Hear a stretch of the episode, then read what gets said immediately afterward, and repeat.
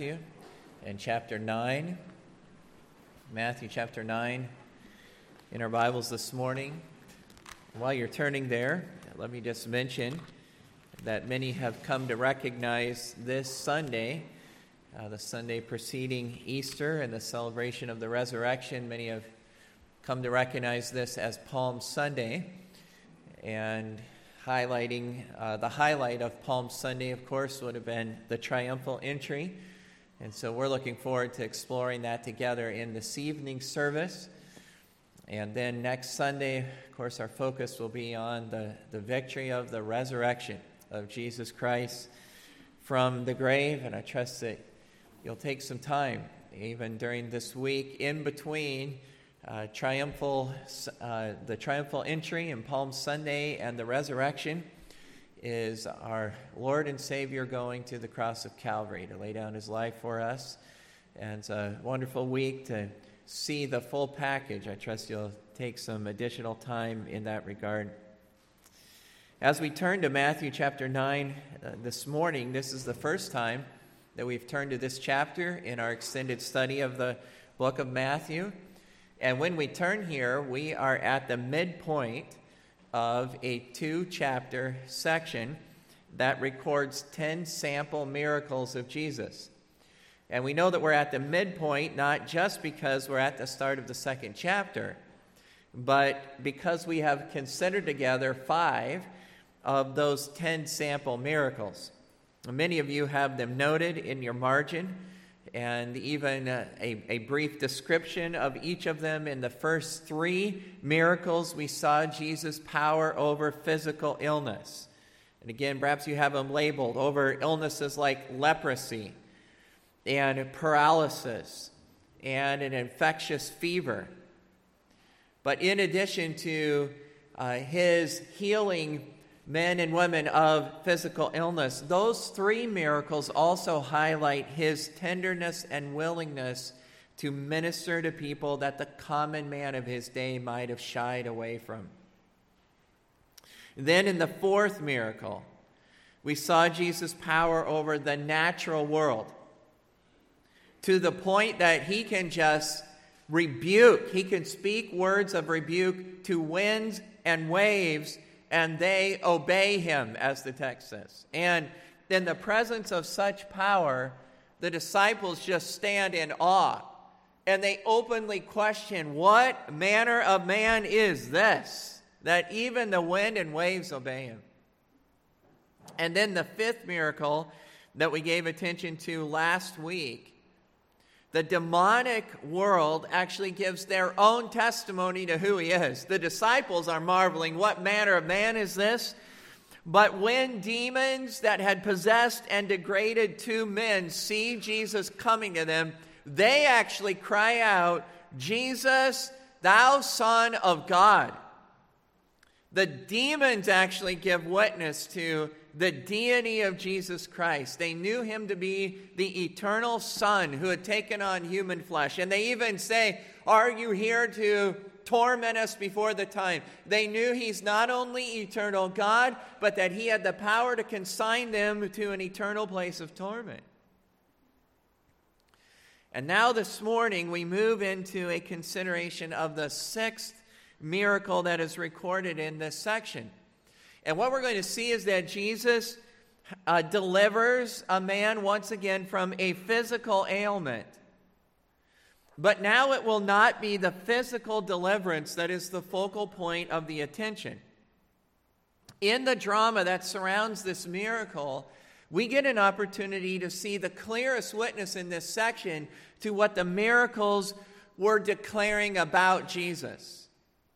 Then I've reviewed even those 5, not just to bring us up to date, but to rehearse physical deliverance and deliverance over the natural world and over the demonic world even. But what are all these miracles designed to ultimately witness to about Jesus? What's the big idea they proclaim? And I think as we walk through the scene, we'll be able to answer that question. As we look at the text in verse number 1, it speaks of Jesus returning to his own city at the end of that verse. They entered into a ship and passed over. and came into his own city. And if you haven't noted this to this point, in his adult life, that is actually referring to the city of Capernaum. We could take the time to establish that from other texts. But you knew he grew up in the city of what? He grew up in the city of Nazareth. But as an adult, he's moved now about 40 miles to this city of Capernaum, which is on the northwest shore of the Sea of Galilee.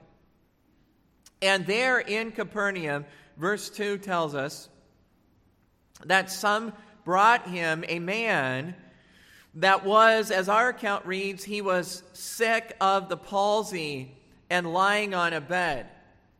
Now, those descriptions, as well as other details recorded in Mark and Luke, point to this man being what we would call today a paraplegic. Right? There's no function at all of the lower extremities of the body, including both legs. So he's paralyzed from the waist down. Now, the rest of the record that we have here is actually quite a bit more limited and streamlined than what we have in both Mark and Luke. And you don't need to, even those of you that take good notes, if you want to, you can write it down. The data is not a big deal. But Matthew uses 126 words, while Mark uses 196 words.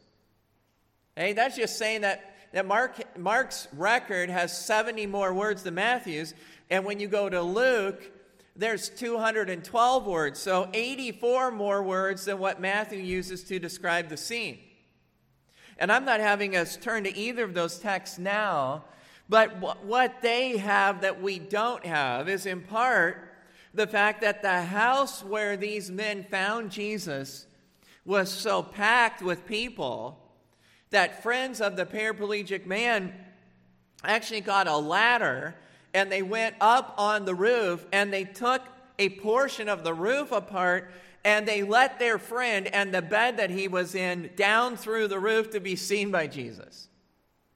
And I'm bringing up what is unrecorded here in Matthew, that part of the drama, to just remind us again that Matthew, under the guidance of the Holy Spirit, Matthew is being selective in the details that he provides for us so that he keeps the emphasis on a particular theme, right? And I think you know what that's like. We have a tendency when we start to tell a story that we can digress into one detail and another detail and another detail, and it's all true. And have you ever been there? You're in the middle of telling the story, and all of a sudden you say, I can't remember why I even started into this.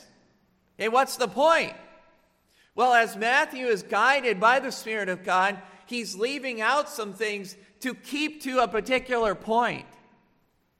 Now, the couple of details that we have about the man here that Matthew records are important in light of what's coming.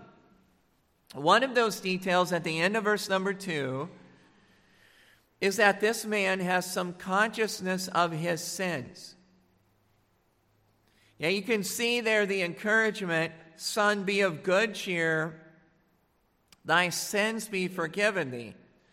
And the be of good cheer is a translation of a word that has the idea of be courageous, or we might say take heart. What he's supposed to take heart about is the fact that his sins could be forgiven.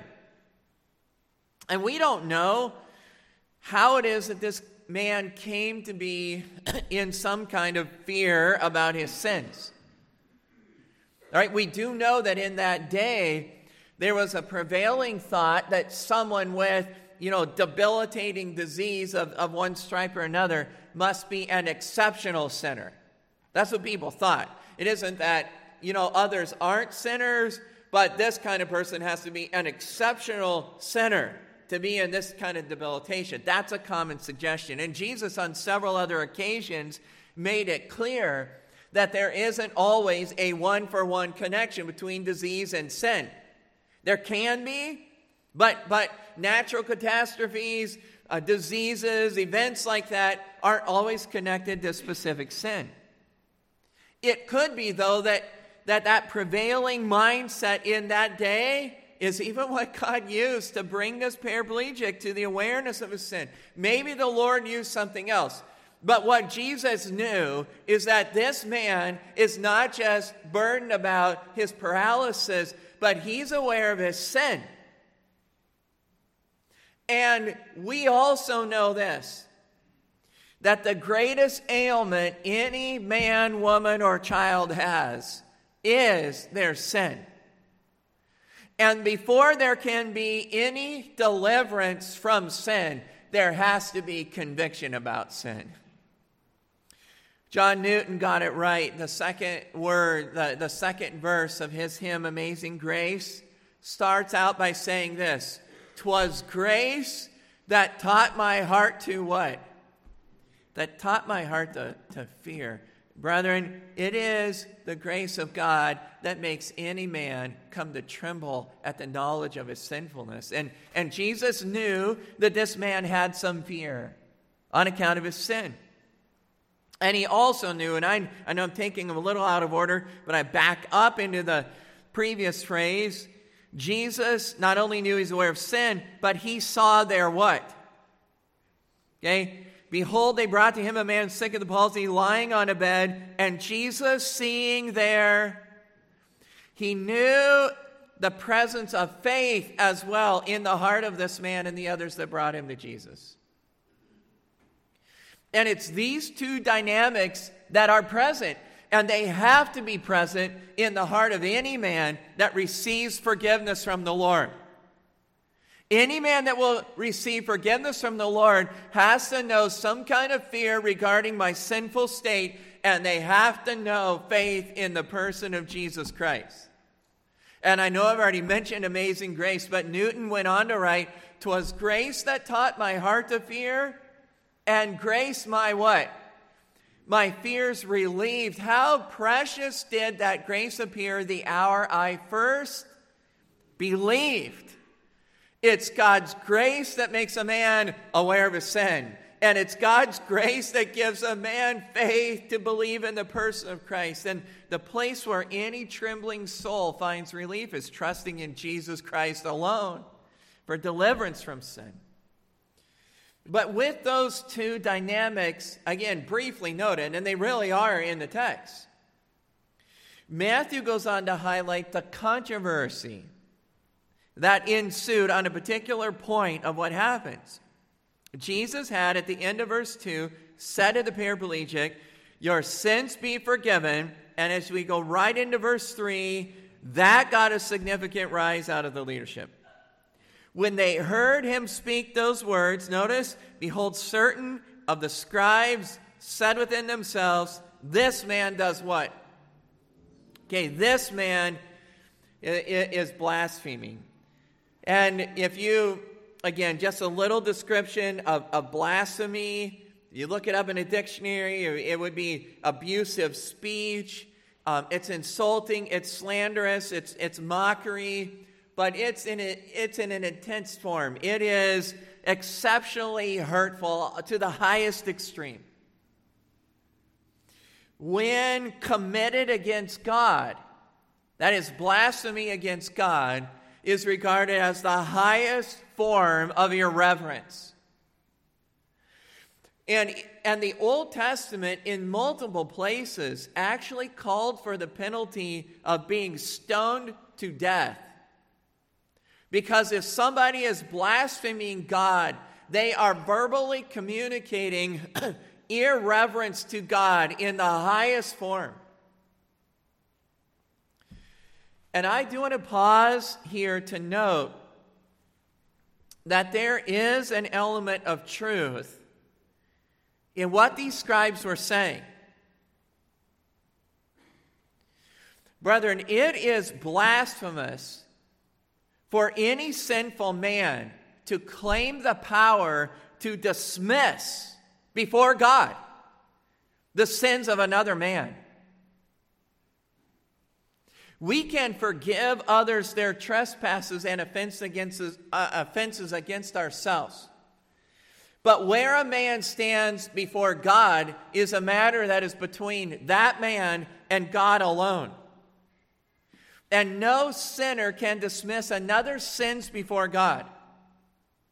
And if a man claims that he's doing it, he's what? He's blaspheming. On September the 1st of 2015, headlines of USA Today and other media outlets here in America announced that Pope Francis, in his visit,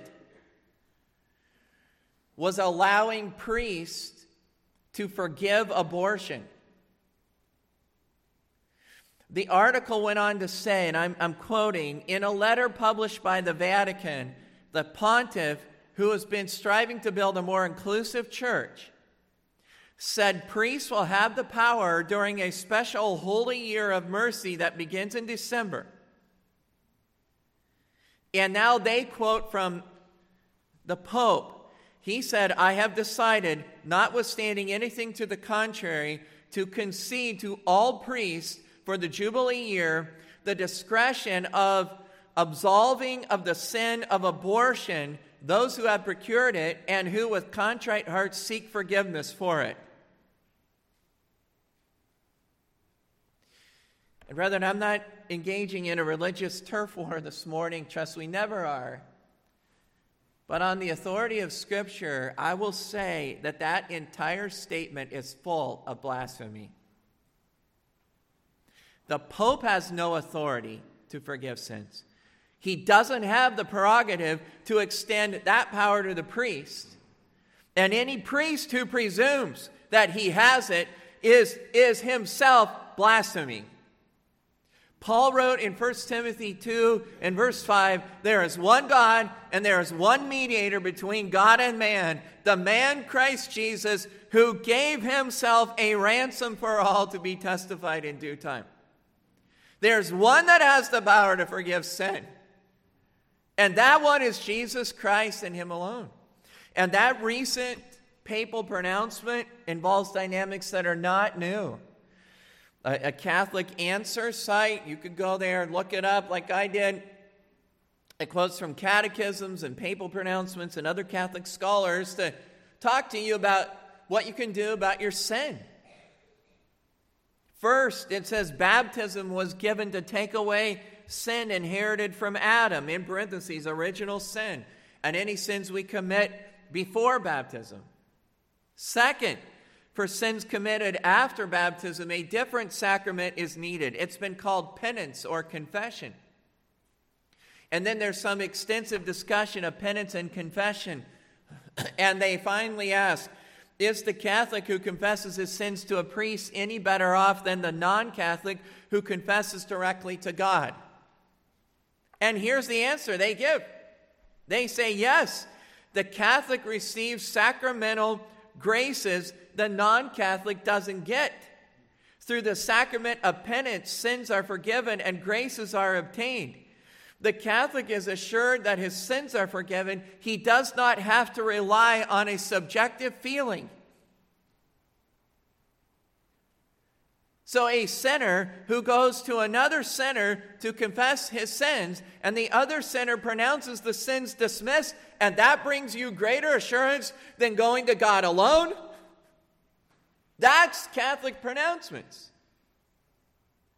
And brethren, I say again, I'm not out to get Catholics or any leadership of Catholics, but I am saying the scribes that reacted to Jesus had it right. If that's what's going on, that's blasphemy. It's insulting and offensive to God to the highest degree for a sinful man to take on a prerogative that is due God alone and then to suggest that God is approving. And again, I feel like sometimes you have to make disclaimers. Don't think that for one second that I don't like Catholic people or I think that we should be against them. And don't think that there's any hint in me that these leaders should be stoned for making those kind of statements. I don't believe that. We're not, and we should not be living under that code of law. But I am spending some time, and I do trust that you understand, brethren, that when we vigorously and tenaciously oppose false teaching and anything that compromises with it, we're opposing it because it's a false gospel. It could sound like good news. You know, you can go to a sinful man and he can dismiss your sins, but it's a falsehood. You can't get forgiveness. from another sinner. And what the scribes in our passage had not come to grips with yet, or they had seen it and rejected it, is the truth that Jesus was not just another sinner. He's not a mere man. As God's own eternal Son, he had prerogatives that no other man ever had or will ever have. And after confronting the men in verse 4 with what they hadn't said openly, I mean, verse 3, they said it within themselves. Verse 4, Jesus, knowing their hearts, said, "Wherefore think ye evil in your hearts?" In verse 5, then, Jesus goes on to ask them a question. "For whether is easier to say, 'Thy sins be forgiven thee,' or to say, 'Arise and walk'?" All right, now, if you're just talking about saying the words, okay, they're equally easy to pronounce, right? The point that he's making, though, is this: which one is easier to say without verification? Okay? I can say, I have power to forgive your sins. But there's no way of what?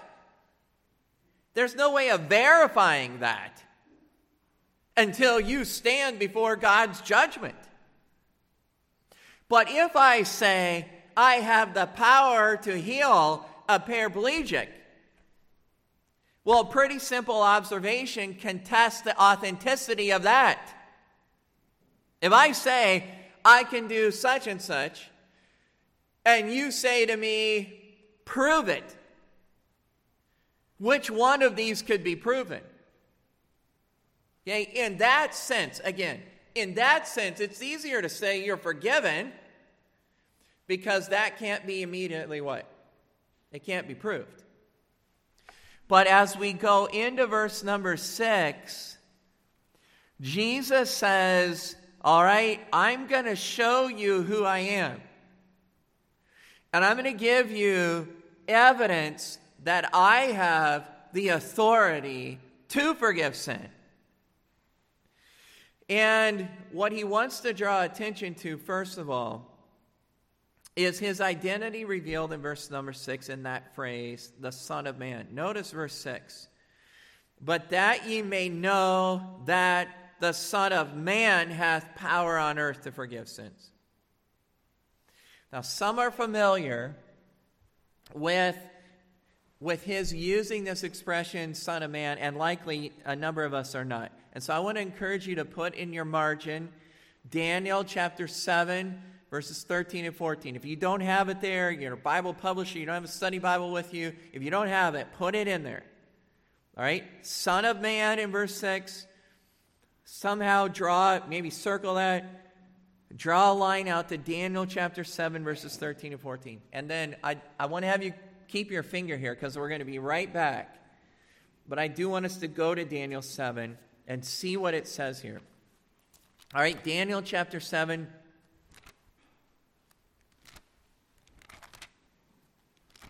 And verse number 13. Daniel had received a vision that he came to understand as a succession of kingdoms that are going to culminate in one future kingdom that was going to be in open defiance against God. And we know that there's a kingdom, there's a world order that is yet coming that is going to be headed up by the Antichrist himself that's going to be in open defiance against God. And we see the overtones of that developing. I mean, it's like the cloud that you see on the horizon that is moving in. But God is going to subdue that rebellious kingdom and set up his own king. And look at Daniel's record in verse 13 now that you're there. He said, "I saw in the night visions, and behold, one like the Son of Man." Right? Same phrase he just used. "Behold, one like the Son of Man came with the clouds of heaven and came to the Ancient of Days. And they brought him near before him. And there was given him dominion and glory and a kingdom, that all people, nations, and languages should serve him. His dominion is an everlasting dominion, which shall not pass away, and his kingdom that which shall not be destroyed. Right? This is the account of God the Father turning over all the kingdoms of this world to be ruled over by his eternal Son. But by that time, his eternal Son will have taken on the form of a what? Of a man as born of a woman. And now, if you will, go back to Matthew chapter 9.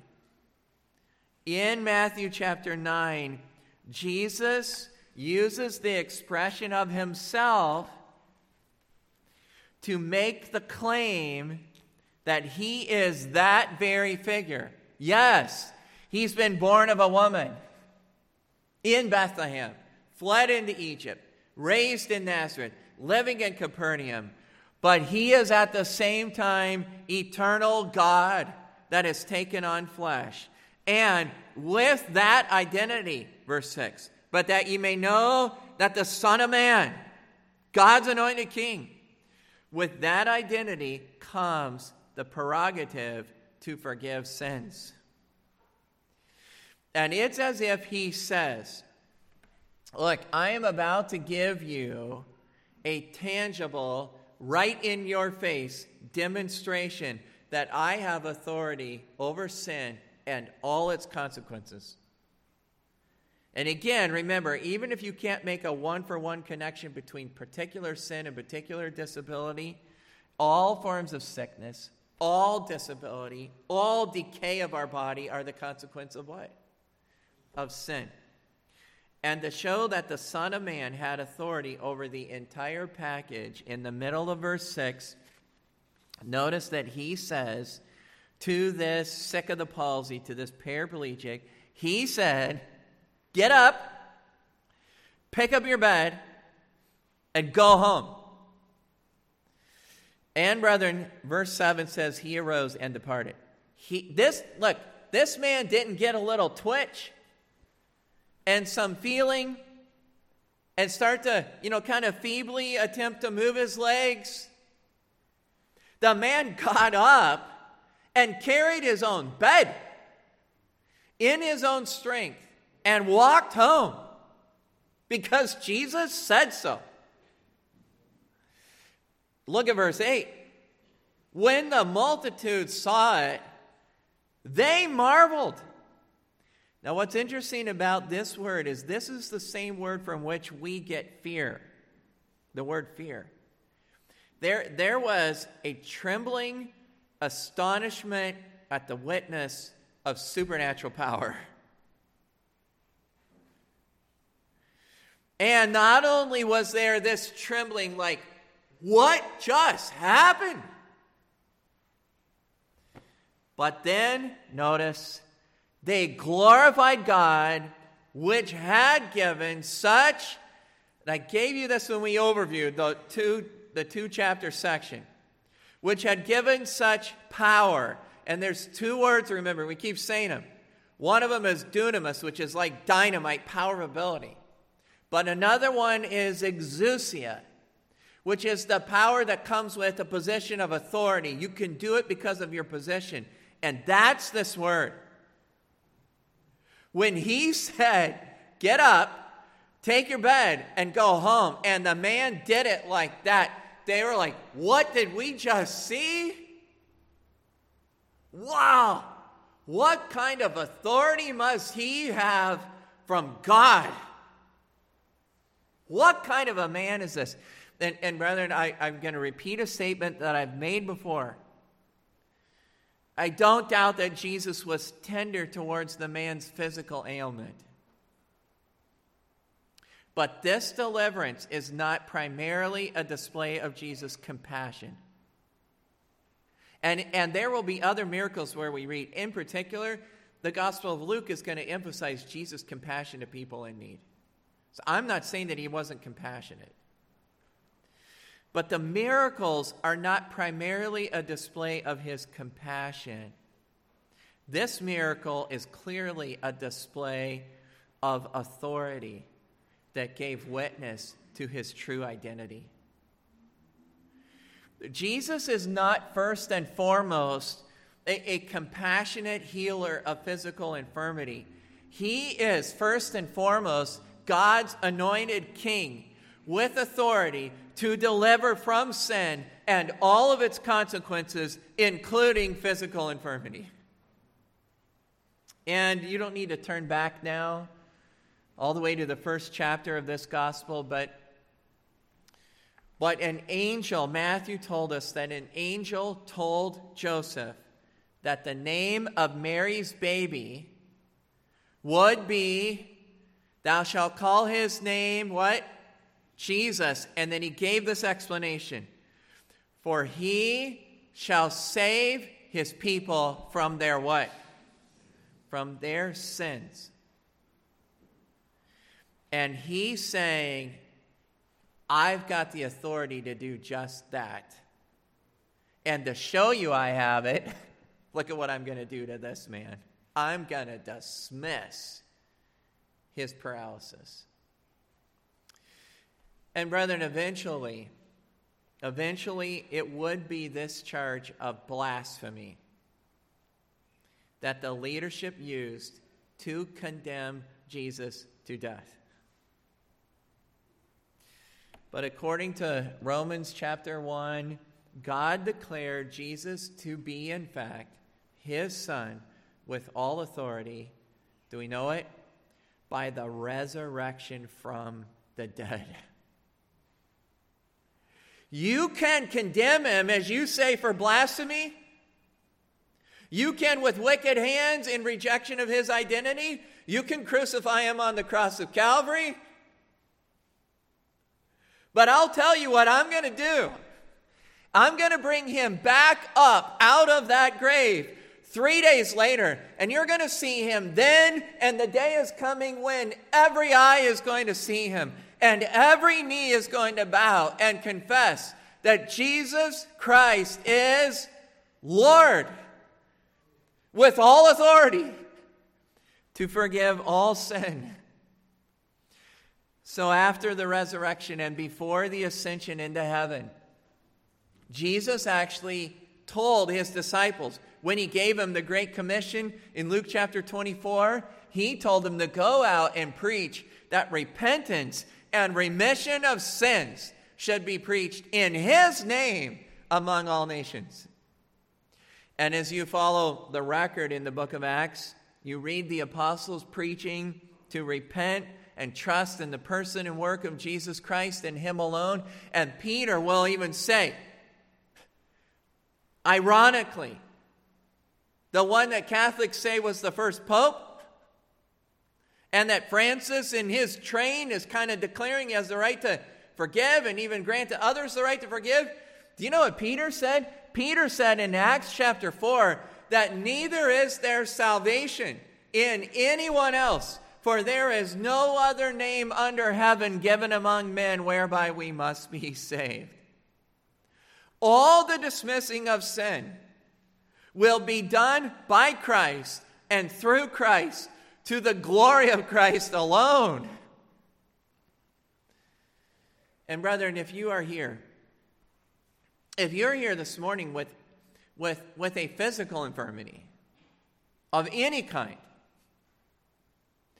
fatigue, sickness, disease, whatever it may be, I do want to remind you this morning that that is all the product of sin. And there is one and only source of forgiveness from sin. And that is the Son of Man, Jesus Christ. And when you come to him, conscious of your sin, and maybe even trembling on account of it. I think back to my own mom's testimony, being taken to Sunday school and church as a young girl, regularly, faithfully, hearing about God, knowing she was a sinner, but still at age 9 and 10, not knowing exactly what could be done to see her sin and the guilt before God for her sin removed.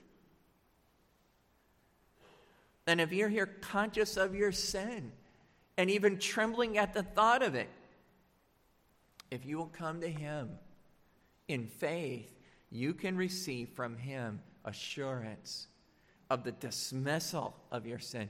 Jesus said, "Him that comes to me, I will in no wise cast out." Then, dear friend, whether he forgives, whether he will forgive your sin, and whether he removes the infirmity in this life or not, there is an eternal life that is coming, that is free from all the effects of sin, including all those infirmities. And if you have never, in a definite, unreserved, believing way, you need to turn to him today. And to turn to him alone and cry out to him to save you from your sin. And if you know him as Savior today, trust in him for ongoing deliverance from sin's practice and its rule over you. And dear child of God, if you're in Christ today, rejoice in what awaits you in glory when every effect of sin has forever been dismissed by the one who has all authority to do it fully and finally. Would you bow your heads and close your eyes? And I just want to give opportunity for you to talk to the Lord yourself about your sin, about the effects of your sin that you feel and know. And maybe there is somebody right now, right in your seat. You need to, in a very definite, unreserved fashion, turn to the Lord. Thank him for his grace that has taught your heart to fear and make you aware of your sin and trembled before him. And you need to cry out, "Dear Lord, save me from my sin's penalty. Save me from its rule and reign over me. Save me from my sin." And trust him alone. And somebody else, many of us here this morning need to just with, again, trembling, humbled, hearts just need to cry out and say, "Lord, thank you that you have saved. Thank you for all that you did to deliver. Forgive me that I've known so little of what I ought to know about the grace to live practically delivered.